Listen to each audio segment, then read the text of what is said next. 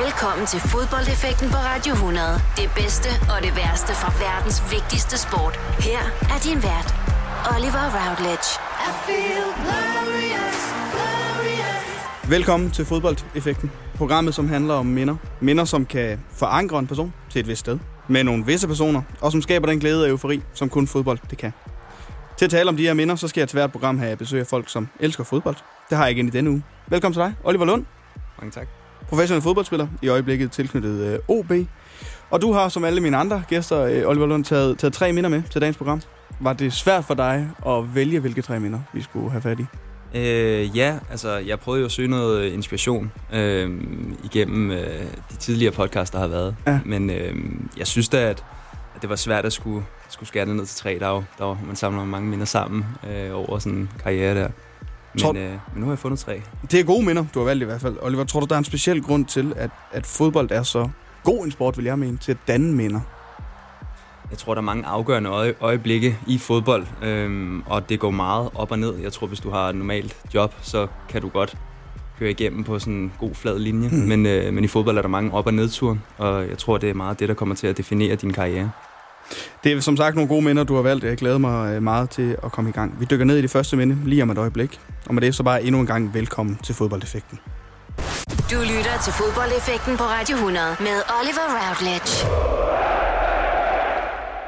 Det første minde, som øh, vi skal tale om i øh, denne uges udgave af Fodboldeffekten med besøg af Oliver Lund. Det er et minde tilbage fra øh, din ungdom, Oliver. Vi skal tale om det, som du har beskrevet til mig som fodbold eller skole. Ja. Øh, hvad går det her ud på? Jamen det er fordi, det endte faktisk med at blive øh, et, et valg, som jeg, jeg følte, at jeg, jeg skulle træffe. Jeg kan huske, da jeg kom op øh, i AB-truppen, øh, glædede mig til at, at spille øh, førsteholds øh, fodbold øh, for, for en klub, som jeg havde været en del af, siden jeg var 13 år gammel. Øh, og var enormt spændt, og jeg gik i gymnasiet samtidig. Og det der med at være øh, seniorspiller på, på højt plan og, og, og så gå i skole samtidig, det, det, det funkede ikke rigtigt. Og på det tidspunkt var jeg ikke særlig, særlig god i skolen, og øh, havde måske lidt for meget krudt i røven. Øh, men der kan jeg huske, at Flemming Christensen tog mig til side og ligesom sagde til mig, altså, hvis du gerne vil være her og være en del af det her hold, jamen så, så, så bliver du nødt til på et tidspunkt at vælge. Mm. Øh, og der valgte jeg så, altså, at det skulle være fodbold. Øh, og det, det er jo den der sådan lidt, altså synes jeg, øh, forældede perception af, at du ikke kan øh, begge ting. Øh, du skal commit dig øh, 100% til én ting. Øh, hvor min opfattelse af det er, at du godt kan være 100% committed til begge ting. Ja. Øh, og det gjorde så også, øh, eller det efterfølgende, var jeg, var jeg meget uheldig og var meget skadet og det ene og det andet. Og det bragte mig så tilbage i det præcis det samme dilemma med sådan, jamen, skal jeg, skal jeg være en fodboldspiller, der stopper sin karriere hurtigt, øh, fordi han bliver ved med at jagte nogle ting, eller skal jeg, bliver jeg nødt til at ligesom sikre noget for mig selv, øh, sådan så jeg har et sikkerhedsnet. Mm. Øhm, og jeg fandt frem til, at jeg var mest tryg ved at, at, at tage noget skole ved siden af. Så det, øh, da Vision 2010, det ligesom gik i vasken, og vi ikke rykkede op, øhm, der begyndte jeg på HF. Øh, Hvor er vi hen her, undskyld, Vision 2010? Jamen, det var fra, fra 2007 til 2010, der havde AB en vision om, at de skulle rykke op i Superligaen okay, med ja. førsteårstrup, og de investerede mere og mere, og i, øh, i 2010, der mislykkes, øh, hvad hedder det, vores, øh, vores oprykningschancer øh, på udebane mod Viborg.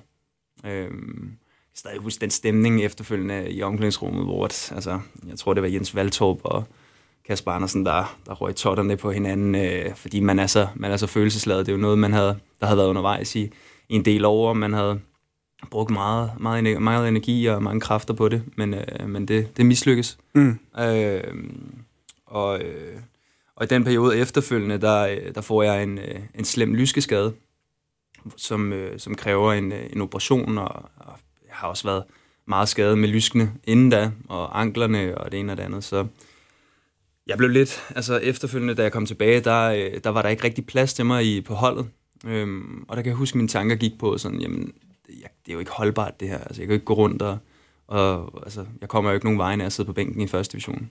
Øhm, så jeg, jeg tog noget skole for min egen skyld, for at have, for at have det der sikkerhedsnet, øh, og begyndte at committe mig til det. Og stille og roligt, men, men sikkert så fik jeg også, altså, så fik jeg mere styr på sådan balancen i mit liv. Man kan snakke om sådan det hele menneske, Ja. Øh, det, var, det var nok det, der gjorde mig til et helt menneske, det var at vælge skolen til.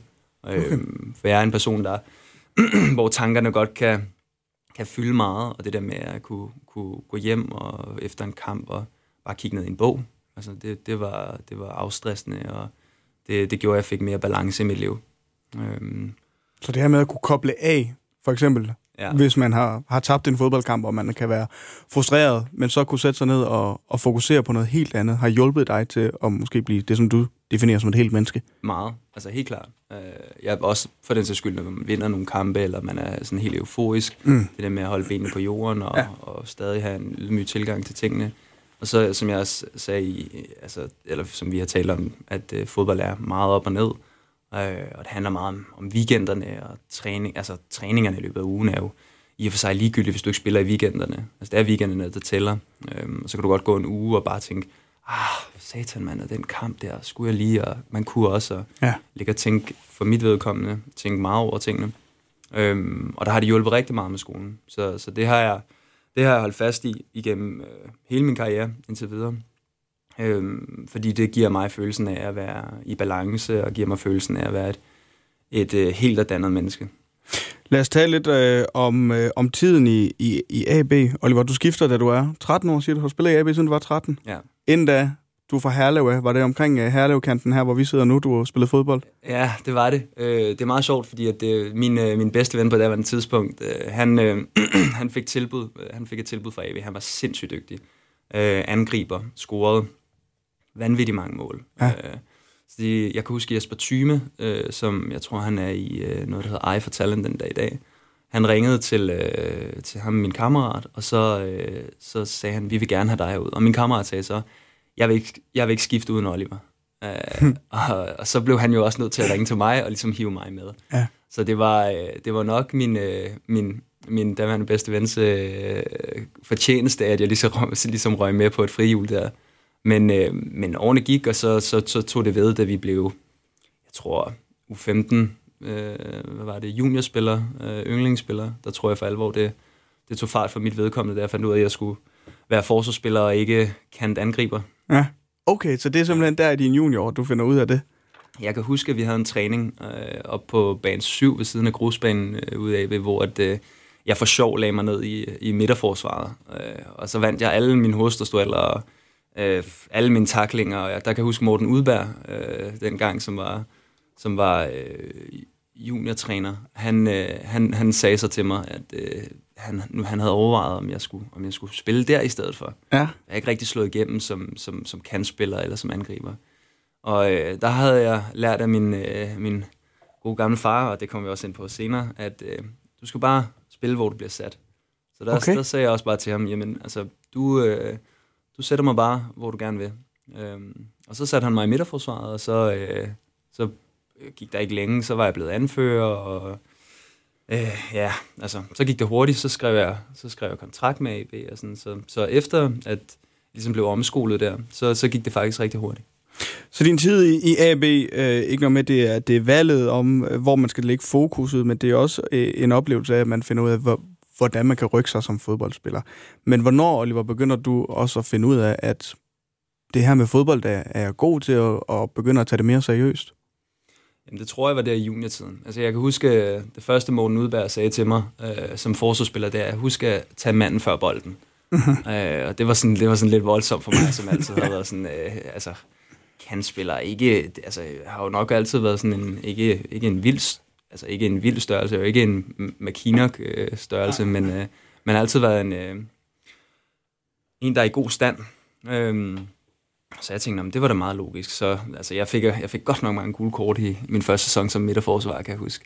Men det var der, i det tidsrum der, øh, omkring, øh, da man var anden års junior, øh, der, øh, eller det hedder så 17 i dag, tror jeg, ja. der, øh, der, der, der følte jeg, at det her kunne måske godt blive til noget. Øh, selvfølgelig havde man jagtet drømmen og, og, og håbet på, at, øh, at der var nogen, der kunne se, at man havde noget talent. Øh, men jeg, jeg tror ikke, jeg vil ikke betegne mig som et, et stort talent. Jeg var heller ikke på, på diverse sådan, ulandshold. Det var først, da vi kom, øh, kom op i øh, og blev yngling, da jeg blev yngling, eller U19, der, der begyndte det at komme med, med ulandsholdene. Okay. Ja. Hvordan oplevede du din tid øh, som ungdomsspiller i, i AB, fordi man kan sige meget om AB og hvordan de agerer sig nu, men de har en lang og flot tradition for at have nogle, nogle gode fodboldspillere i AB. Hvordan oplevede du øh, ungdomsfodbold i AB? Jeg synes, det var, jeg synes, det var rigtig, rigtig sjovt. Øh, men den, den, klart, altså, den klart sjoveste sæson var, da vi vandt guld med, med, med U19-holdet, eller yndlingholdet. Ja. Øhm, og der var også mange, David Bøjsen og Rasmus Tilland og Nikolaj Jørgensen. Altså, vi, vi havde øh, virkelig, virkelig øh, mange, mange dygtige spillere, og det, de resterende på det hold var, var, var lige så dygtige, som, som, som de var på det tidspunkt.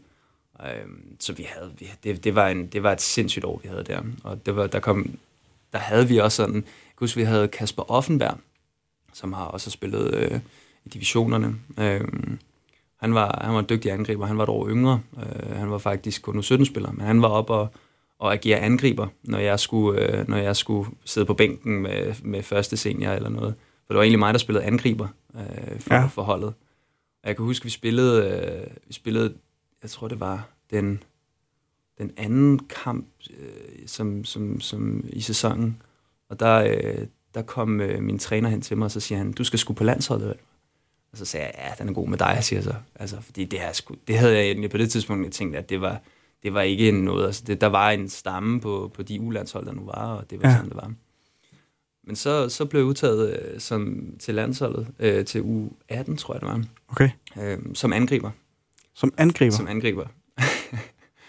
så det var meget sjovt. Så jeg rendte og, og legede angriber sammen med Christian Gytkær og okay. Morten Nielsen, ja. Skrabe.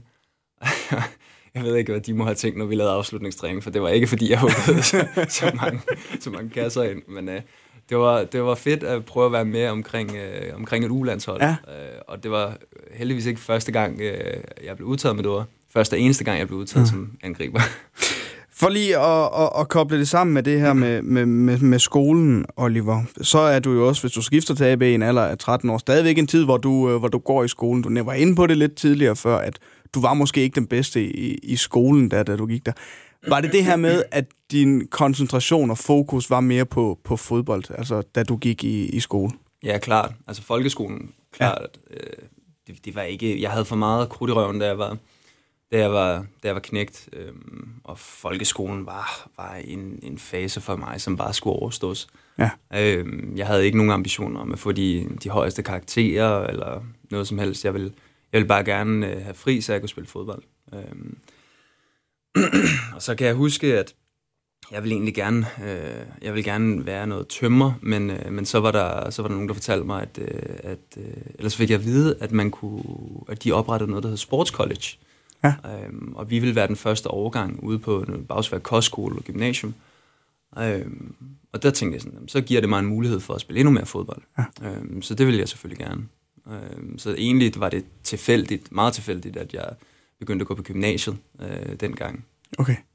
Så det var simpelthen, fordi du havde, fik en mulighed for at koble det sammen med noget sport, at du begyndte på gymnasiet, ellers havde det ikke været... Så tror jeg ikke, det havde været lige så attraktivt for mig. Nej. Jeg havde aftalt med en rigtig god kammerat dengang, at vi skulle være, at vi skulle være tømmer, og vi skulle ja. være tømmer sammen.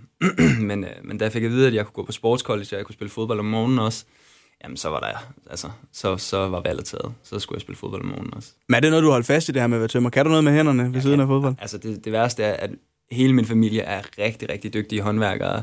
Altså begge mine brødre, de er fantastiske, hvad det angår, og jeg ja. kan absolut ingenting. Det er pinligt, min kone siger det også altid til mig, sådan, det er så ærgerligt, at du kan absolut ingenting med hænderne, men så er det godt, at du kan have noget med fødderne. Ja, nemlig. ja, men jeg får samme besked fra min kæreste rigtig ja. ofte. Altså, jeg, jeg, har 10 tommelfingre, hvad det angår. Det er jo pinligt, man føler sig bare lige det mindre med. Ja, nej, det gør man altså, nemlig. Ja.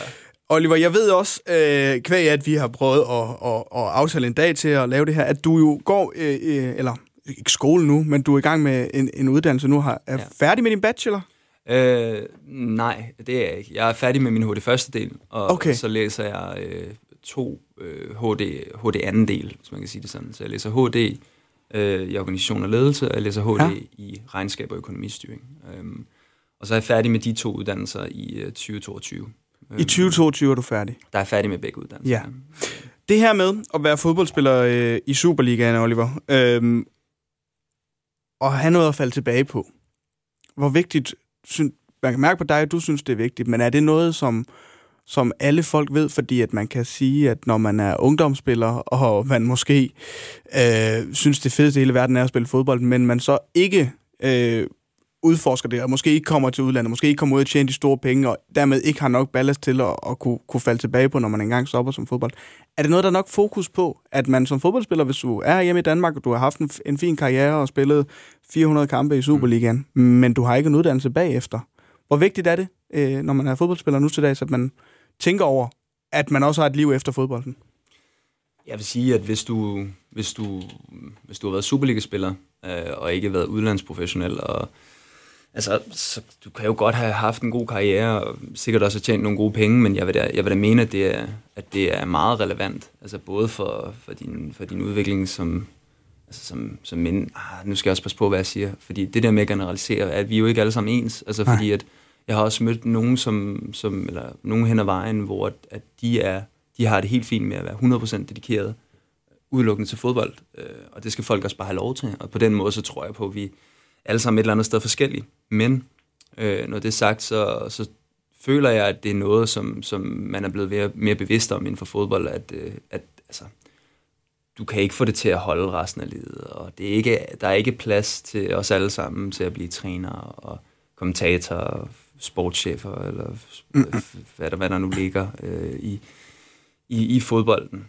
Øhm, så på den måde, så er der også nogle af os, som bliver nødt til at dygtiggøre os inden for noget andet. Øhm, men, jeg, men de, altså, jeg, jeg kan jo også godt, jeg vil jo gerne øh, hjælpe og vejlede de unge, der kommer op øh, i, i vores trup, og, og, altså, men, men som udgangspunkt, det, det som jeg også plejer at sige, det er sådan, altså, tag dig god tid. Altså, ja. hvis de er blevet færdige med gymnasiet, jamen, altså, tag dig noget tid, hvor du bruger tiden på fodbold og finder ud af, jamen, er, er det det her, altså, er det det her, jeg gerne vil 100%, eller er der noget, som ligesom kunne hjælpe mig med at, med at være endnu mere fokuseret, eller endnu mere i balance. Øhm, fordi som sagt, så er det ekstremt individuelt, og jeg tror mm. ikke på, at, at der er nogen af os, som, som er 100% ens øh, på det her område. Øhm, og der er nogen, som bare vil have, at tingene skal være enormt simple. Jeg skal stå op, jeg skal spise min mad, jeg skal spille fodbold, og så skal jeg hjem, og så skal jeg slappe af og være klar til næste træning. Ja.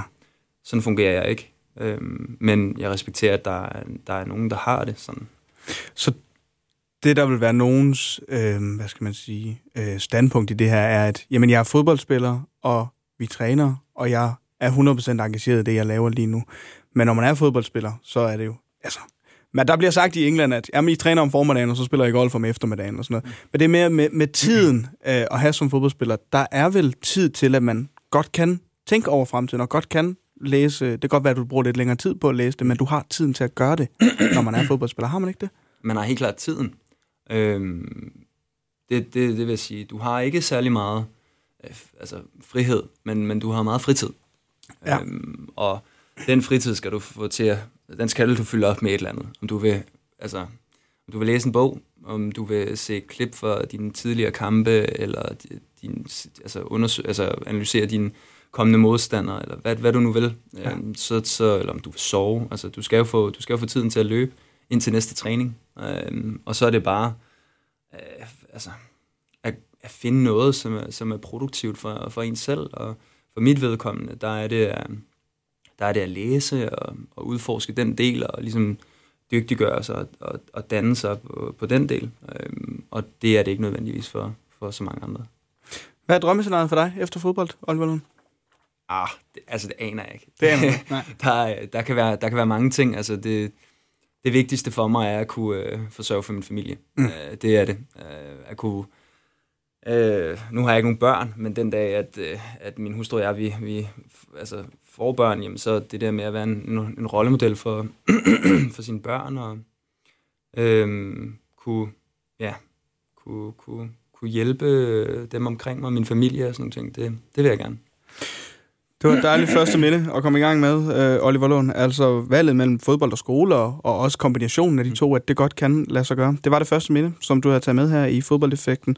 Om et øjeblik, der skal det handle om det andet minde. Vi har været kort inde på det, og vi dykker ned i det om et øjeblik. Altså skadesforløbende, som, som du har været igennem, og en taknemmelighed over at kunne spille fodbold den dag i dag også. Fodbold. I Føtex har vi altid påsken små og store øjeblikke. Få for eksempel pålæg og pålæg flere varianter til 10 kroner. Eller hvad med skrabeæg 8 styk til også kun 10 kroner. Og til påskebordet får du rød mal eller lavatserformalet kaffe til blot 35 kroner. Vi ses i Føtex på Føtex.dk eller i din Føtex Plus-app. Du vil bygge i Amerika? Ja, selvfølgelig vil jeg det. Reglerne gælder for alle. Også for en dansk pige, som er blevet glad for en tysk officer. Udbrændt til kunstner. Det er jo sådan, at de har tørt, han ser på mig. Jeg har altid set frem til min sommer. Gense alle dem, jeg kender. Badehotellet den sidste sæson. Stream nu på TV2 Play. Haps, haps, haps. Få dem lige straks. Hele påsken før, imens billetter til max 99. Haps, haps, haps. Nu skal vi have... Orange billetter til max 99. Rejs med DSB Orange i påsken fra 23. marts til 1. april. Rejs billigt, rejs orange. DSB, rejs med. Haps, haps, haps. Vi har opfyldt et ønske hos danskerne. Nemlig at se den ikoniske tom skildpadde ret sammen med vores McFlurry. Det er da den bedste nyhed siden nogensinde. Prøv den lækre McFlurry tom skildpadde hos McDonald's. Effekten på Radio 100. Der er altid noget, man husker. Det andet minde, som øh, vi skal dykke ned i i denne uges udgave af Fodboldeffekten, Oliver Lund, det handler om øh, skader. Du har haft øh, nogle ordentlige skader igennem din øh, tid som, øh, som fodboldspiller. Men du er også taknemmelig for at være kommet tilbage igen, øh, skriver du til mig, Oliver Lund. Øh, hvad er det her for nogle tanker for dig, du gør dig, når du øh, tager et minde med, der handler om skader fra din karriere? Jeg tror, jeg tror nægtelig, at alle fodboldspillere kommer igennem nogle skadesforløb i deres karriere. Dem, der ikke har, de har været ekstremt heldige. Øh, jeg har været heldig aldrig at blive ramt af, af korsbåndsskader eller ledbånd eller noget i den stil. Men øh, jeg, har, jeg har en lyskoperation, og så har jeg haft noget, en hjernerystelse og noget løberknæ. Mm-hmm. Øh, og det løberknæ der, det, det husker jeg som en super irriterende ting, som bare ikke ville gå væk, som bare blev ved med at være der. Og uanset hvad man gjorde, jamen, så kom det bare igen og igen. Og nogle trænere kan huske, at jeg ikke har kunne gå hjem, fordi at der, det simpelthen har har gjort så ondt. Altså. Øh, og det, det, det er sådan nogle, ja, både hjernerystelse og løberknæ, er sådan lidt, det, det synes jeg var nogle, nogle mærkelige ting, fordi det er noget, som, som man ikke rigtig på nogen som helst måde havde kontrol over. Øh, så det synes jeg var skræmmende. Men for at starte et sted, så, så øh, hvis vi sådan skal tage det slaviske, ja. så, så øh, i AB, der havde jeg et, øh, et øh, skadesforløb, som jeg også fortalte tidligere omkring lysken, øh, hvor jeg blev opereret og kom tilbage, og ligesom, som sagt, at, øh, at der ikke var plads til mig på holdet, så kom tilbage. Men, men det forløb, jeg havde med, med den fysioterapeut, øh, der var der der, øh, Michael Nørgaard, det var, det var fantastisk. Altså, det, der, han var, han var, altså, han er årsagen til den dag i dag, at jeg ikke stadig render rundt og har ondt i lysken. Okay. Øh, fordi at ellers så tror jeg, jeg havde gjort de samme ting, og var råd tilbage i de samme vaner, og vi mennesker er jo vanedyr. Ja. Øhm, men han, han var en stor del af, at jeg fik ændret min, øh, min hvad siger man, altså tilbøjeligheder på banen, og ligesom fik, fik fokus på nogle Hvad ting. fik du at vide af ham? Jamen, jeg fik at vide, at, at jeg skulle styrke nogle, nogle dele omkring, øh, omkring altså om, selvfølgelig omkring min lyske, og det kunne jeg gøre ved nogle, nogle simple øvelser, øh, både ude på banen og også, øh, hvad hedder det, inden, øh, inden træning. Og det havde jeg aldrig gjort før. Jeg, havde altid, jeg var altid bare gået direkte fra omklædningsrummet direkte på banen. Aldrig lavet noget øh, pre-workout, som det så øh, fancy mm. hedder. Øhm, men øh, men det, det fik han virkelig ændret. Øhm, og, øh, og den dag i dag, der er stadig enormt taknemmelig over, at, øh, at han var der lige præcis der, da jeg efter min operation. Fordi at, at der er ikke nogen tvivl om, at ham har jeg også søgt til øh, efterfølgende med mange okay. ting. Øh, blandt andet, når jeg har haft øh, baglovsskader. Øh, der har han været en stor del af at få mig tilbage og få mig tilbage som en bedre udgave af mig selv. Mm. Så. Hvor meget betyder det her, Oliver Lund? Fordi det er jo ikke... Øh, altså, når, en, øh, når der kommer en ny fysioterapeut til en fodboldklub, så er det jo ikke øh, der, hvor øh, tabloidaviserne de skriver store overskrifter. Mm. Men hvad betyder en fysioterapeut for en fodboldklub og for en fodboldspiller, når man er skadet? Det betyder rigtig meget. Altså, det betyder meget, at altså, jeg synes jo, øh, at fysioterapeuter også skal have en... Øh, de skal også kunne sætte sig ind i, i mindsetet af en fodboldspiller. Øh, mm. Hvis de ikke kan det, så får de det rigtig svært øh, fordi de, de, de har med nogle mennesker at gøre, som, som er enormt målrettet og meget agerige, øh, og de skal regne med, at hvis, hvis, hvis de ligesom ikke er inde og matche det mindset, hvis de ikke laver en konkret plan, eller hvis de ikke sådan øh, giver dem noget håndgribeligt, altså, så kan der godt komme, øh, hvad siger man, øh, så kan man godt gå, skæv, gå skævt af hinanden øh, mm. på en eller anden måde.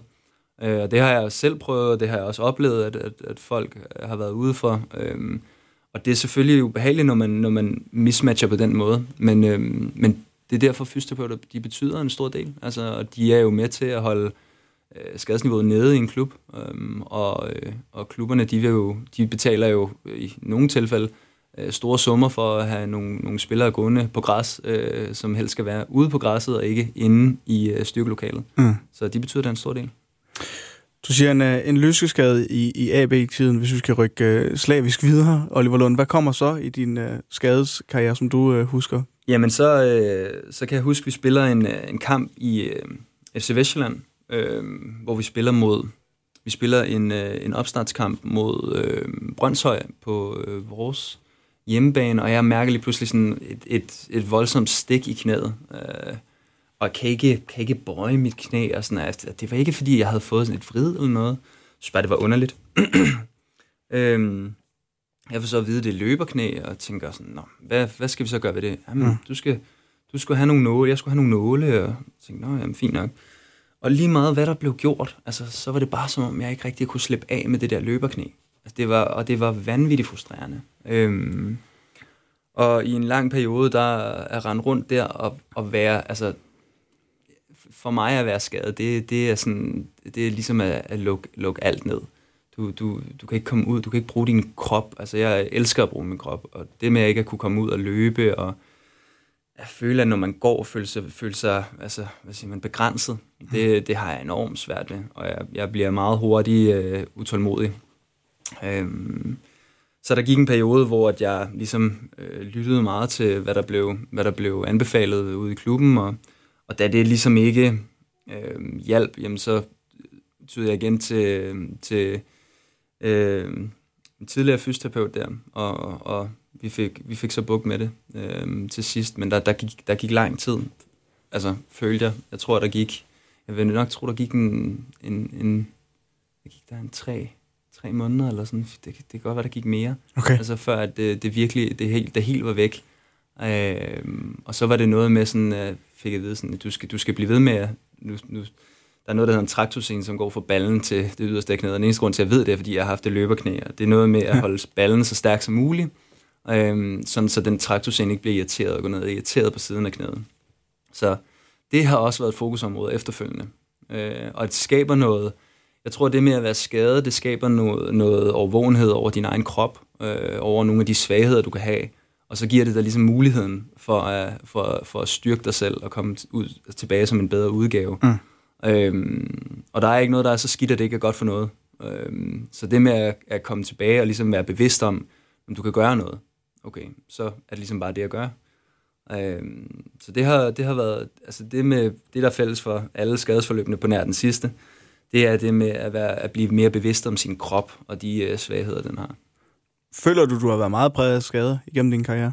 Ja, det føler jeg. Jeg føler specielt i, i starten af min karriere, der føler jeg, at jeg har været meget øh, skadet. Øh, mm. Specielt med lyskene. Øhm, og øh, og så, så synes jeg, at jeg har, jeg har måske været en anelse uheldig med nogle ting. Øh, jeg har haft en del hjernerystelser, og øh, jeg har også haft øh, den her, øh, det her løberknæ, som på et, øh, på et tidspunkt i min karriere, hvor det egentlig gik rigtig, rigtig godt, øh, begrænsede mig enormt meget, og det var super, super frustrerende. Øh, og vi kæmpede om, om nedrykning, og altså, vi skulle undgå nedrykning, og det der med ikke at kunne hjælpe mit hold, det var sindssygt frustrerende. Øh, og på det tidspunkt i Vestjylland, hvad der er fælles for både øh, AB og Vestjylland-tiden, det er, at på det tidspunkt, der går jeg faktisk ikke i skole. Øh, jeg har ikke noget skole ved siden af. Så, så det med at ligge derhjemme og bare føle, at jeg har ikke andet end det her, og det eneste, jeg kan fokusere på, det er at komme tilbage. Altså, det eneste, jeg lavede, det var bare at træne hele tiden. Mm. Fordi, at, jamen, hvad, hvad skulle jeg ellers lave? Øhm, og nogle gange er, det, er den bedste medicin ikke er nødvendigvis at træne dig selv ihjel, men det er også nogle gange at give kroppen ro, og give kroppen hvile til at komme sig. Øhm, men det er svært at, at, at altså, hvis jeg, hvis jeg var mig nu og skulle gå tilbage og tale til mig selv, så ville jeg også sige, tag den nu roligt, giv din krop den hvile, den har, den har behov for. Men det er godt nok svært at sige til en, til en knæk, der, der gerne vil frem i livet, og, ja. og er, er super agerig målrettet. Øhm, så ja, sådan var det på det tidspunkt. Så på den måde lærer du også noget i løbet af sådan et skadesforløb her på en eller anden måde, ikke? Ja, helt vildt. Altså, jeg tror, at den dag i dag, når jeg, hvis jeg får noget, øh, hvad end det nu skulle være, så, så tror jeg ikke, jeg går i panik øh, som det første, hvor det kunne jeg nok godt gøre lidt dengang. Ja. Og nu skulle der bare ske noget, og der skulle ske noget med det samme, fordi det skulle ikke, det skulle ikke begrænse mig og alt muligt. Hvor den dag i dag, tror jeg, jeg er lidt mere, øh, hvad siger man, det er sådan ikke let men, men lidt mere rolig øh, omkring sådan forløb, øh, fordi at der, nu, nu synes jeg, jeg har prøvet, nu har jeg prøvet at få, øh, hvad siger man, forstrækninger og fiberspringninger og øh, ja, løberknæ og lyske og alt det der. Så, så jeg tror, at det er en stor del af det at blive skadet, det, det er bare en del af fodbold. Øhm, og så må, så må det tage den tid, det tager. Øhm, fordi du er for, altså, at forhaste sådan noget, det, det, det skaber kun øh, flere komplika- komplikationer hen ad vejen. Og den sidste, eller jeg ved ikke, der er sikkert flere skader, Oliver, ja. men, men den sidste som store skade, du tænker på, øh, er det det her med hjernerystelser, eller hvad er der? Eller? Ja, altså jeg kan huske, altså, fordi nu der er jo gudskelov kommet, øh, kommet mere øh, sådan et øget fokus på, øh, at, øh, at det, det kan være invaliderende øh, og takket være, desværre, øh, folk, der, der, har, der, der stadig lider under øh, øh, generne for, for hjernerystelse den dag i dag. Øh, jeg kan stadig huske, da jeg spillede øh, en ungdomskamp mod, jeg tror vi spillede mod Frankrig, hvor jeg knaldede hovedet sammen med med, med en fransk spiller. Og jeg har, nok, jeg har nok fået en hjernerystelse der, men det var bare sådan, fik lige dask i nakken af Per Andersen, og så var det ind i, i kampen igen. Ja. Øhm, og den franske spiller, han, han, ham så jeg efterfølgende, og han, han lå øh, og var meget medtaget. Øhm, og min tanke der var meget anderledes, end den er i, i dag omkring det der. Fordi dengang havde jeg ingen respekt for, for hjernerystelser, og tænkte ikke over, at at det var noget, som, som kunne begrænse en på den måde. Og da, han, da jeg så ham efterfølgende, der, der tænkte jeg sådan, det, det, virker da, det virker da lidt for voldsomt. Altså, det er jo bare, altså, vi knaldede jo bare hovedet sammen. Ja. Øh, men jeg må sige, i, i Lønby, øh, i Lønby skete der noget så banalt, som, øh, som at jeg fik øh, sparket en bold i baghovedet. Øh, lige omkring synscentret. Øh, og altså, da det sker, så tænker jeg ikke andet over det, end når jeg fik en bold i baghovedet. Det sker jo, det sker også til træning. Øh, det efterfølgende hjørnespark hætter jeg så en bold væk, og aktionen efter, der modtager jeg så en bold op på, øh, på i venstre side af, af banen. Øh, og da jeg modtager bolden, der kan jeg ikke se noget. Jeg er, jeg er blind, altså. Men jeg har bolden ved fødderne, og jeg ved, at jeg skal frem med banen, så jeg prøver at komme frem med banen, men jeg kan ikke se noget. Øh, så, så i min, i min sådan øh, øh, jeg, jeg tror både, jeg er sådan lidt, øh, jeg bliver lidt bange, øh, og, altså, men har stadig det der drive med sådan, jeg, jeg, jeg har stadig et job, jeg skal udføre. Mm. Øh, så jeg tror, jeg får fumlet bolden lidt ud over sidelinjen, og fordi, altså, sådan, hvad, hvad laver du? Sådan, og så sætter jeg mig ned, fordi at jeg, jeg, jeg ved simpelthen ikke, hvad jeg skal gøre mig selv. Og dommeren kommer hen sådan, hvad, hvad sker der? Så siger jeg, jamen, øh, jeg kan ikke se noget, siger jeg så. Nå, Jamen, så henter de øh, fysioterapeuterne ind, og de spørger, så siger jeg, jeg kan, jeg, jeg kan ikke se noget. Jeg, jeg, altså, jeg, jeg, kan, jeg har et, et syn, der måske svarer til en, altså, en, øh, en valnød eller sådan noget. Ja. Øh, lige sådan midt i midten, men hele periferisynet er bare væk. så vi kommer ind, og, og så starter der noget af en rusjebanetur, øh, hvor, øh, hvor at, øh, de, jeg synes, Lømpe, de, de fysioterapeuter, der er i Lømpe på det tidspunkt, de håndterer det super fint, og, øh, og de, vi havde også nogle, heldigvis nogle dygtige osteopater omkring klubben, som, som også hjalp rigtig godt til. Øhm, men det gjorde mig meget ydmyg øh, at, at, at have den oplevelse her, fordi efter de efterfølgende ni uger, der, øh, der var jeg mere eller mindre fuldstændig invalideret. Øh, jeg kunne ingenting. Det med at, at ligge derhjemme. Jeg, jeg kom jo op i truppen, eller jeg kom op i klubben, ja. for at spise morgenmad med de andre, og så tog jeg hjem. Øh, for det var, vigtigt, det var vigtigt, at vi stadig var en, var en del af holdet. Øh, fik også at vide, at, at nogle gange er det det der med fodboldspillere, de, de er jo mere hårdføre end andre, så, så, så man kan nogle gange godt spille igennem det. Hvor jeg havde sådan, ah, det, det, det, det, det føles ikke rigtigt det her. Altså, øh, på trods af det, så, så skulle jeg ud og prøve at, øh, at, at løbe og prøve at ligesom aktivere min krop igen. Det kunne jeg overhovedet ikke. Uh, jeg, jeg havde nogle, øh, jeg skulle løbe lidt frem og tilbage på banen, på, bare på, på en bane for mig selv. Um, da jeg løber lidt frem og tilbage, så lige pludselig, så er det som om, at, at jeg kan mærke jorden, den, øh, altså jeg kan mærke, sådan en, at det hele roterer. Så sådan det hele, hele verden, i mit hoved i hvert fald, det begynder bare at rotere. Så jeg kan kun ligge mig ned, men det jeg ligger mig ned for, er det super, super dårligt. Øh, så jeg, så jeg sådan må, må sidde lidt op og kan, kan stadig genkalde følelsen af det der med, at man ikke, jeg, jeg kan ingenting andet end bare sidde og være i mit eget hoved og have det super, super, super ubehageligt. Øhm, og bare det med at skulle køre hjem efterfølgende i bil er jo, er jo decideret uforsvarligt. Men, ja. øh, men jeg skulle jo hjem. Øhm, kommer hjem. Vi har, jeg har så også, på det tidspunkt har jeg også noget, noget skole, øh, som jeg skal tage mig af.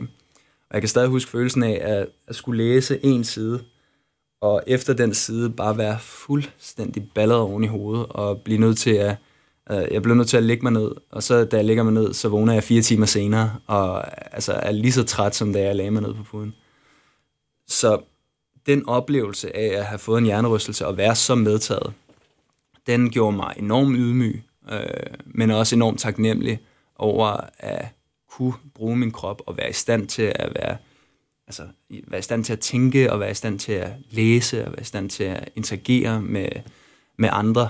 Øh, altså, nu sagde jeg før, der er ikke noget, der er så skidt, at det ikke er godt for noget, og det her var en, selvom det var en rigtig, rigtig hård og ubehagelig oplevelse, så har det også bragt rigtig, rigtig meget godt med sig, for det har, det har gjort mig enormt ydmyg, øhm, mm. og det har også ændret lidt min tilgang til min eget spil, omkring, øh, at, at jeg måske også skal være lidt mere ydmyg øh, som, som spiller. Jeg er ydmyg som menneske, men, men som spiller også at være en mere ydmyg spiller. Øh, og det føler jeg på trods af, sådan at, øh, at det har været en, en, lidt, øh, en lidt svær eller en ubehagelig oplevelse, så føler jeg faktisk, at det har, det har hjulpet mig til at blive en bedre udgave af mig selv. Øh, og selvom det lyder lidt øh, paradoxalt. Ja. Var det her, hvor lang tid holdt det her derude, Oliver? For det lyder som en, øh, en lang og, og træls periode. Det var en rigtig lang og træls periode. Øh, jeg var, jeg var det, det, det svære for, for hans vedkommende, men øh, akkompagneret af, af Jeppe Kjær, som, som ja. også fik sparket en bold i hovedet og var ude i endnu længere tid, end, end jeg var. Øh, så vi, øh, vi gik jo og, og på en eller anden måde... Øh, man viser jo lidt omsorg for hinanden i sådan en periode, selvom fodbold måske er en af en macho-verden er den jo ikke mere macho, end at man, man selvfølgelig føler med hinanden, øh, når, der, når der sker nogle ting. Øh, og det med, at mig og Jeppe, vi var på, øh, på samme stadie, øh, langt, langt stykke hen ad vejen, og vist empati over for hinanden, det, det var... Øh, det var, øh, altså, det var en ubehagelig oplevelse for os begge to, og jeg, jeg håber øh, den dag i dag, at, øh, at Jeppe har det øh, godt, ligesom jeg har det, øh, fordi at, øh, at det, der er ikke nogen tvivl om, at det var en rigtig svær periode for os begge to, øh, at have fået sådan noget, som, som, som føltes så invaliderende. Øh, og Jeppe er en enormt intelligent fyr, har også øh, har en rigtig, rigtig flot uddannelse bag sig, øh, så han skal også bruge sit hoved efter fodbold, ja. øh, lige så vel som jeg skal. Så det med, at hvis man lige pludselig står og ikke kan, kan bruge hovedet, jamen, øh, hvad, hvad skal der så ske? Altså, så, ja. Oliver, når man er, øhm, når man er skadet også, øhm, og man er igennem sådan en periode her, øh, hvordan fungerer man øh, på hjemfronten, når det er? Fordi altså, jeg kan huske, jeg havde for nylig besøg af, af Martin Vingård, som også fortalte om hans skadesperiode, da han var i FCK, hvor han sagde, at han, var, altså, han blev de- decideret øh, ulidelig at være sammen med derhjemme, fordi det eneste, han tænkte på, det var at komme tilbage på fodboldbanen, og han skulle bidrage igen. Det lyder som dig, på dig, som om du er blevet mere ydmyg, ydmyg undskyld, øh, i løbet af sådan en skadesperiode her. Og jeg har en fornemmelse af, at du takler det lidt anderledes, end, end Martin Vingård gjorde. Hvordan, hvordan havde du det? Fordi det er selvfølgelig skide irriterende at ligge på sofaen derhjemme, men det virker også til, at du var opmærksom på, at det her, det var sgu ret seriøst, det du var i gang med. Ja, der er ikke nogen tvivl om, at jeg, jeg vidste, altså, jeg, jeg frygtede for min, altså for min førlighed. Selvfølgelig gør jeg det. Øhm, jeg vil sige, at øh, på min hjemmefront, der har jeg har måske, efter mit eget hoved, har jeg verdens øh, mest fantastiske hustru. Øhm, så der er ikke nogen tvivl om, at når, når der sker sådan nogle ting med mig, så er hun 100% øh, min klippe. Øhm, mm. Der er ikke nogen tvivl om, at, øh, at det, det er langt, langt stykke hen ad vejen hende, der, der sådan, der holder mig, der holder mig oppe. Øhm, fordi at jeg, øh, jeg tænker enormt meget, øh, og, og det med at, at ligge med, og, og have det sådan, som jeg havde det, Jamen, det, det, var, det var ubehageligt, men igen, så, så at have en, en person ved sin side, som ligesom, som jeg ved, helt ubetinget øh, ønsker at hjælpe mig og støtte mig, det, øh, det giver mig en eller anden form for tryghed. Øhm, så, så jeg, er ikke, jeg er ikke typen, som, som bliver ulidelig at være sammen med, for, for jeg, øh, jeg, jeg tænker enormt meget over, hvordan øh, andre mennesker har det, øh, som jeg er i selskab med. Men, øh, men jeg, jeg blev nok lidt mere isoleret. Ja. Øhm, og isolerede mig selv til, til måske kun at, at, at være omkring øh, min hustru. Øhm, og, øh, og det har nok, altså, jeg vil sige, fodboldspillere, koner og kærester, de skal jo, de skal jo nok høre for meget, øhm, fordi det, det, jeg tror, det er lidt svært at leve sammen med en fodboldspiller, langt stykke hen ad vejen. Og hun hører også for rigtig, rigtig meget, øhm, men hun er enormt god til at takle det, og enormt god til at takle mig. Øhm, så, øh, så jeg, øh, jeg priser mig selv lykkelig for at have, have mødt en person som hende, fordi at hun, øh, hun, hun hjælper mig rigtig meget, specielt ja. i sådan nogle situationer. Jeg har også mødt øh, din hustru, Oliver. Hun virker som øh, øh en enormt dejlig hustru, så det, det skal du have, have ros for. Øh, der har ikke efterfølgende været noget, Oliver, som sådan, øh, hvor du tænker, det, altså, så du, har, du, du er taknemmelig for at spille fodbold igen. Der har ikke været de store skader her efterfølgende, vel? Nej, jeg kan stadig huske efterfølgende, og det var faktisk, øh, det var faktisk grunden til, at jeg tog det med, mm. øh, fordi at... Øh, det, det bliver jo sådan lidt øh, en, en, en, en, en så modig historie på, på mange øh, områder, men the silver lining i historien er det der med at komme tilbage og at den der fornyede energi, når man kommer, når man e, specielt efter hjernerystelsen. Jeg tror, jeg er en meget, jeg, jeg er en meget energifyldt person, har enormt meget energi øh, ude for banen, og, spe, og specielt på banen. Øhm, det tror jeg også, hvis man spørger mine holdkammerater, at, at de vil betegne mig sådan. Øhm, men da jeg kom tilbage fra hjernerystelsen, der, jeg kan stadig huske, at at øh, selvfølgelig så skulle jeg, jeg skulle ikke starte ind, når jeg lige havde haft en hjernerystelse, men jeg kan stadig huske en samtale med Max Strudal, hvor at, øh, han spurgte mig, sådan, hvordan jeg havde det. Øh, og der sagde jeg til ham, Mark, prøv at høre, så snart du kan finde, øh, finde et, et hul til mig i startopstillingen, så skal du gøre det, fordi at jeg har vanvittigt meget energi, og jeg har virkelig, virkelig meget at bidrage med lige nu. Øh, og den følelse, den kom af taknemmelighed af taknemmelighed for at kunne få lov til at gøre det, man elsker. Altså for, for taknemmelighed for at få lov til at bare at lave indersideafleveringer, altså bare at løbe. Sådan nogle helt basale ting, fuldstændig banalt.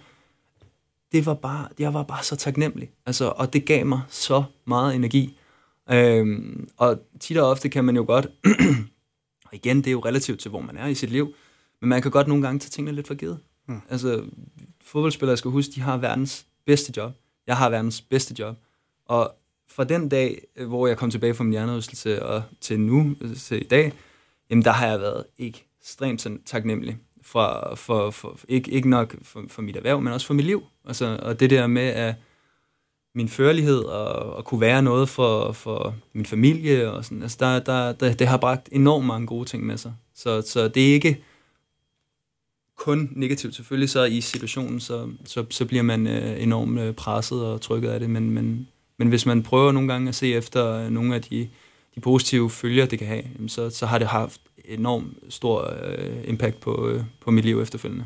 En masse gode ting, blandt andet, at vi kan se dig regne rundt ind på en øh, fodboldbane. Nu til dags også, Oliver Lund. Det var det, det andet minde, du har taget med. Tak for at fortælle ja, åbenhjerteligt omkring din, øh, din skadesforløb og hvordan det påvirker dig, og taknemmeligheden over at komme tilbage på fodboldbanen igen. Fodboldeffekten på Radio 100. Der er altid noget, man husker. Det tredje og øh, det sidste minde, som vi skal tale om i øh, denne uge, Oliver Lund. Jeg har haft lidt svært ved at researche mig frem til, øh, hvad det er, vi skal tale om. Du har skrevet til mig som følger. Alsidighed, spark med begge ben, spil, hvor du bliver sat, Brøndby Kamp 2013. Hvad i alverden handler det her om, ja, Oliver? Og jeg har endda sat det i citationstegn. Det ja, du har så. jeg, jeg, det gik også op for mig i går, inden jeg mødte ind, at ja. øh, sådan, det, det har nok været lidt svært for dig lige, lige præcis at skrive nogle, øh, nogle, lidt. nogle pointers til ja, den der. Ja. Øhm, øh, jeg, jeg, tror, jeg tror på, at vi alle, at vores inspiration kommer øh, altså, øh, forskellige steder fra, og øh, min store inspiration øh, som barn også, og sådan, det, det, var, det var min fars, øh, min fars øh, rolle i alt det her med fodbold. Øh, han ville det enormt gerne for, for, for min bror og, og mig, at, øh, at vi skulle nå nogle ting. Øh, og de ting, der er sat i citationstegn, det er så nogle af de, sådan, altså nogle af de ting, han har fortalt mig og fortalt min bror. Øh, da, jeg tror lige siden vi, kunne, vi, vi lærte at gå, mig og min bror, der, øh, der, øh, der tog min far os med ud på fodboldbanen, og så, øh, så kastede han bolden til højre benet og sagde spark med højre, og så kastede han bolden til venstre benet og sagde spark med venstre.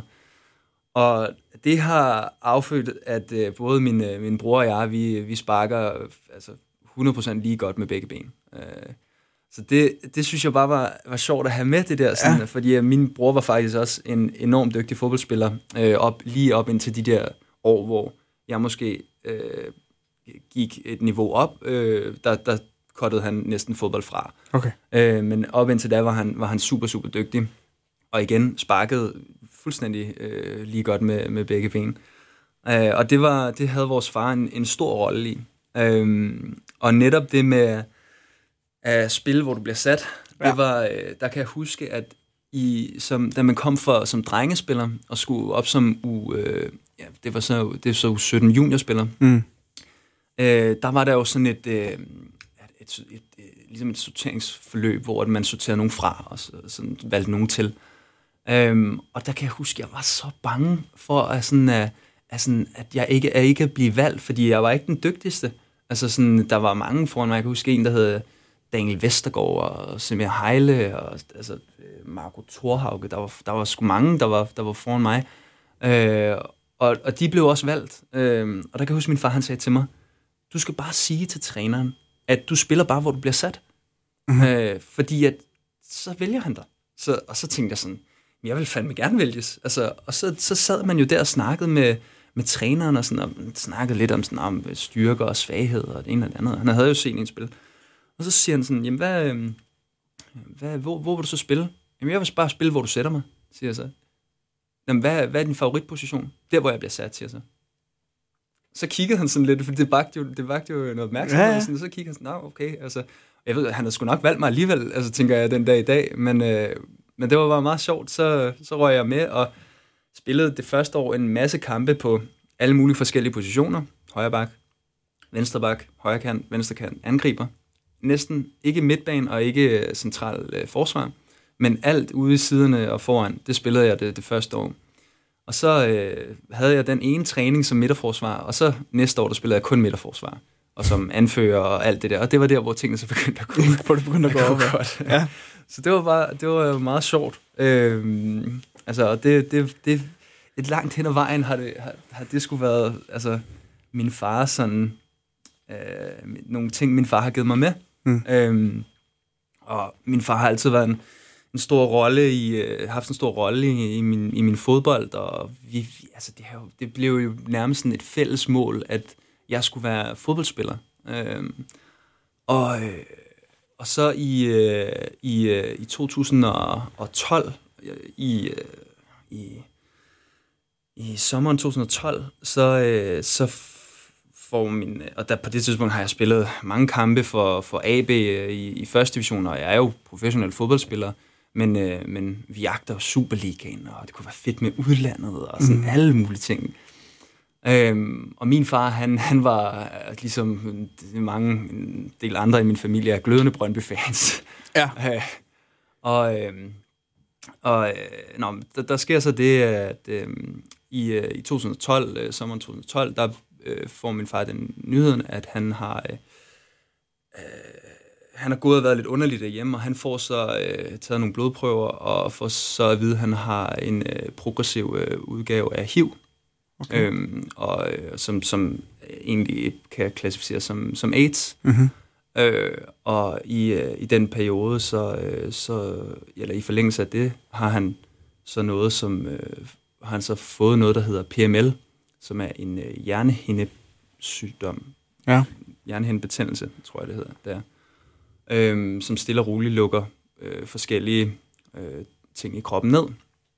Øh, og inden for en, en måned, der, øh, der ser vi min far gå fra at være den glade, livlige, øh, energiske mand, han er, øh, til sådan ligesom at, at gå bort. Så inden for en måned, der, der mister jeg min far i en periode, hvor at, altså, det går bedre med fodbolden, og jeg er begyndt i skole og sådan nogle ting, og det hele sådan skal til at kulminere, men så, så forsvinder han bare. Mm-hmm. Øh, og river fuldstændig øh, sådan, øh, sådan del, store dele af min identitet væk. Øh, og for den så skyld også øh, min, min brors. Øh, og altså det, det var, altså hvis man nu snakker, nu kan man snakke fodbold øh, dag, dagen lang, øh, fordi at det, det, det er sjovt at snakke fodbold og sådan noget, men jeg kan stadig huske det med at, at, at virkelig finde ud af sådan, jamen, lige pludselig betyder fodbold sgu ikke en skid. Altså, Nej. Øh, det er bare et spil. Altså. Og, og det, det er nok så dejligt at komme ud på banen, når man elsker at, at være der. Øh, og i den periode, med, hvor alt det her stod på, øh, perioden efterfølgende, der brugte jeg enormt meget fodbold til at komme væk. Komme væk fra mine tanker, komme væk fra smerte og sorg og alle de ting, som, som følger med øh, dødsfald fra, fra altså, tætteste familie. Mm. Øhm, og der var, der var fodbold et fantastisk, et fantastisk øh, remedie på den måde. Ja. Øh, og når det nu var min, min far som min ligesom, øh, drøm, at, øh, at, at jeg skulle være fodboldspiller, og at jeg skulle øh, nå en masse ting, så var det også øh, det mere sådan, hvad siger man, øh, sådan følelsesmæssigt udfordrende for mig, da, da, da jeg så endelig øh, året efter, der blev jeg student, og øh, samme, samme år, der får jeg debut i Superligaen, endda på udebane mod Brøndby. Øh, jeg kan stadig huske, jeg tror, der var 19.400 tilskuere. Og øh, jeg laver en assist øh, nede i hjørnet til Dennis Sørensen, som vi også snakkede om øh, inden, ja. øh, som en dejlig fyr.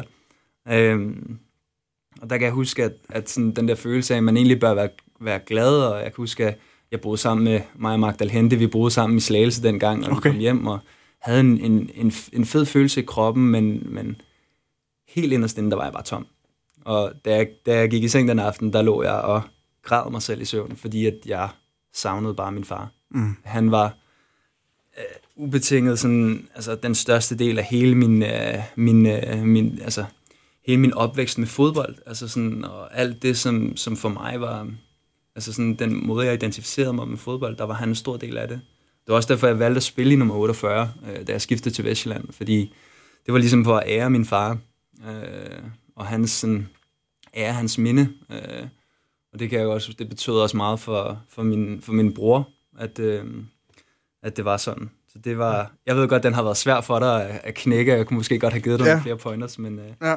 men, øh, men det var også bare sådan en, øh, jeg ved godt, nu bliver det sådan meget så modigt. Men, det må øh, det meget gerne. Men, men på den måde, så, øh, ja, så, så, var jeg, så, så det er en af de store ting, som i min karriere er ked af, at han ikke har kunne være en del af at se mig øh, ligesom udfolde mig i, i Superligaen. Ja. Det vil jeg ønske. Ja. Så i den her tid, Oliver, der bruger du øh, fodbold som en, en, en, en eskapisme for det, der sker i dit privatliv på en eller anden måde, ikke? Og, og det trækker dig væk fra, eller det kan i hvert fald i, i 90 minutter og i en træning trække dig væk fra den, øh, den forfærdelige nyhed, og, som ja, kommer lidt bag på mig nu, øh, at, at, at der er sket, Oliver. Øhm, din far har jo så uden tvivl betydet meget for dig mm. i løbet af din, din opvækst med fodbold, og, og fået dig til at sparke med begge ben, og fået dig til at spille, hvor, hvor du bliver sat. Men det her med at, at føle sådan af at have øh, en flugt fra, fra, fra din, uh, dit, dit privatliv med fodbolden, hvad gjorde det ved dig som, som person, det her? Altså, det må også have modnet dig ekstremt meget på en eller anden måde. Ja, jeg tror både for, både for min, min bror og jeg, så var det en, øh, en altså så, så opstod der sådan en, en modningsproces, som du siger. Øh, for, for mig, der, der, der, der prøvede jeg at løbe fra det. Altså i store øh, dele, altså de, langt, øh, langt, langt størstedelen, øh, lige da det sker. Mm-hmm. Øhm, og det eneste sted, jeg for alvor kunne, øh, kunne få fri fra det, få fri fra tankerne, nu har jeg fortalt jer en person, der der tænker meget øh, ja. over, over tingene. Og, og ja, ja, mit hoved, det, det var bare kullet øh, af tanker. Øh, tusindvis af, af tanker omkring øh, ting, man kunne have gjort, eller skulle have gjort. Og, sådan, og i sidste ende, der kunne man jo nok ikke have gjort en skid. Nej. Men, øh, men fodbolden var klart øh, et frirum for mig. Der behøvede jeg ikke at tænke over noget. Der, der kunne jeg bare gå ud og være fri og jeg kunne skære ud øh, sådan, øh, i forhold til sådan, jeg, jeg, er jo en, jeg er jo nok en hard hitter, øh, hvis man vil kalde det det. Og det der med at komme ud og sådan ligesom få øh, få, få givet lidt, og sådan selv få lidt igen, og ikke, ikke nødvendigvis øh, komme helt op i totterne på hinanden, men, men i AB, der havde vi en, en hård træningskultur, og, og det, var, det, det gavnede mig rigtig meget, øh, at vi havde det, Øh, fordi at, jamen, det gav mig bare mulighed for at, at komme ud med en masse. Øhm, og mine holdkammerater dengang, de var også enormt gode til, øh, til at takle mig, øh, som, som, øh, både altså, som menneske, men også som fodboldspiller. Øh, fordi de, de, de vidste nok godt, at, øh, at det var der, hvor jeg ligesom kunne lægge mit hoved øh, og komme af med nogle ting. Øh, ja, jeg, øh, den, den følelse, jeg har omkring det i dag, det er, det er, det er, sådan, det er, sådan, det er en stolt følelse omkring, at, øh, at øh, jeg føler sådan, at, øh, at, at det, det lyder måske for, for pompøst i forhold til, hvad det egentlig er, men jeg føler, at, at min fars minde er æret, hvis man kan sige det sådan. Øh, øh, jeg, har, jeg tænker tit på ham øh, i forbindelse med fodbold. Det kommer jeg nok altid til at gøre. Mm. Men det er en stolt følelse, fordi at det, det, som han ligesom har givet mig med på min rejse, det var sådan hertil, og desværre ikke længere. Øh, men det er nogle ting, som jeg har bragt med mig, og nogle ting, som jeg har holdt fast i igennem hele min karriere. Øh, og det var egentlig derfor, jeg har skrevet det i citationstegn, fordi at jeg jo, nu, jeg tror, jeg har repræsenteret OB på samtlige positioner. Nu var jeg også så heldig at nå at spille målmand øh, til indendørsturnering i, i, i år. Kom det, ja. Så altså, jeg, jeg tror meget af det, som min far har givet mig med, det er nogle ting, som jeg for evigt vil have med, og nogle ting, som jeg er enormt stolt af at have med i rygsækken. Øh, øh, og igen, så selvfølgelig så, så savner jeg ham, men, øh, men, øh, men, det, men det, han har givet mig med, det er, det er uvurderligt, og det er noget, som jeg, som jeg altid har med mig. Hans ære er mindet, øh, siger du, Oliver. Øhm, hvordan har du det med? Øhm, altså, ikke, han får da set, set dig spille en masse første divisionskampe, men han får ikke set den udgave af, af Oliver Lund, som du er i dag, mm. hvor du er alsidig, hvor du kan sparke med, med begge ben, hvor du spiller, hvor du bliver sat mm. i landets bedste liga. Hvordan har du det med det? Det, altså, det gjorde ondt i mange år. Det gjorde det. Øh, og det er noget, som jeg virkelig har skulle bearbejde, fordi at det er, det er svært, at ens, øh, ens, ens sådan ligesom største støtte til, til fodbolden i, i rigtig mange år lige pludselig forsvinder, og så bliver gulvtæppet reddet væk under dig. Mm. Øhm, så, så det er klart, at, øh, at det, har, det, har været, det har været svært i starten, men, øh, men men omvendt, så, øh, så, så, har jeg, så har jeg også en, øh, en familie, som, som, som også støtter mig, og nu snakker vi om min hustru før. Hun, hun, er, der, hun er der altid, altså, så, så ikke, at, at man nogensinde... Altså, hun kan jo aldrig tage min, min fars plads på den måde, men, men hun viser jo også, øh, øh, hvad hedder det, en, mig den støtte, som, som, som jeg har som jeg har behov for. Hun, hun, hun siger så også til mig en gang imellem, at jeg skal huske at holde kroppen ind over bolden, når jeg sparker her til den, fordi jeg hele tiden havde en periode, hvor jeg virkelig sparkede meget over mål. Uh, så, så på den måde er der mange sjove ting, og det har min far også fortalt mig ja, en gang. Okay. Så, så kan man sparke nok så meget ja, med begge ben. går det lidt i men, uh, men det er klart, at han er, savn, han er, han er virkelig savnet. Uh, uh, men, uh, men, men jeg føler en stor, en stor del stolthed uh, at i forhold til den person, jeg er blevet den dag i dag, og jeg er nok jeg er mere stolt af den person, jeg er, end, end fodboldspilleren, tror jeg. Øhm, okay. Fordi der er mange andre ting, som, som altså, et eller andet sted betyder meget mere end fodbold. Øh, og det er blandt andet, hvilket slags menneske man er, og det man, det man, det man ligesom giver til folk, man møder på sin vej. Øh, så jeg tror, øh, jeg var lige i den periode, det var også alt kulmineret, eller der var mange ting, der kulminerede i 2013, for mig. Jeg blev både student og, og fik min første Superliga-kamp og skrev under på en, en øh, altså min, jeg tror det var min anden fuldtidsaftale, øh, sådan, og skulle, skulle, skulle trænes af Ove Pedersen, og altså, der, var, der var bare mange ting, som, som jeg bare synes, altså, kunne have været så fedt for min, for min far at opleve, og det er jo klart, at det kommer han jo aldrig til at opleve, men, men det gør jo ikke, at, øh, at det negligerer jo ikke, at resten af min familie de oplever det jo. Altså, og de er jo med mig på vejen, og blandt andet min, min, øh, min hustru er med mig på vejen, og det er min bror også, og sådan, altså sådan, så, så der er jo der er jo stadig rigtig, rigtig, rigtig mange øh, ting, som der endnu skal opnås, hvor jeg bare har nogle super, super dejlige mennesker øh, omkring mig, øh, til at være med mig på rejsen. Det lyder til, at øh, han har gjort dig til den, du er, uden at skulle øh, recitere Rasmus Sebak alt for meget i det her program. Men, øh, men han har hjulpet dig frem til at, at blive den udgave af dig selv, og den Oliver Lund, som, øh, som vi, vi ser i, i 2020. Øhm, og det, det, det synes jeg er, er meget, meget øh, dejligt at høre, Oliver. Øhm, tusind tak, for du har lyst til at dele historien, og, øh, og tage det tredje minde med herind i øh, fodboldeffekten. Du lytter til fodboldeffekten på Radio 100 med Oliver Routledge. Med de tre minder, Oliver Lund, altså øh, sammenhænget mellem fodbold og skole, og valget også i dine yngre år imellem fodbold og skole, din skadesforløb og taknemmeligheden over at spille fodbold igen, og din fars betydning for det menneske og den fodboldspiller, som du er, spark med begge ben, spil hvor du bliver sat. Så er vi nået til vejs ende med øh, denne uges udgave af Fodboldeffekten. Oliver Lund, tusind tak, fordi at du vil komme herind og dele de minder med mig. Tak fordi jeg måtte komme.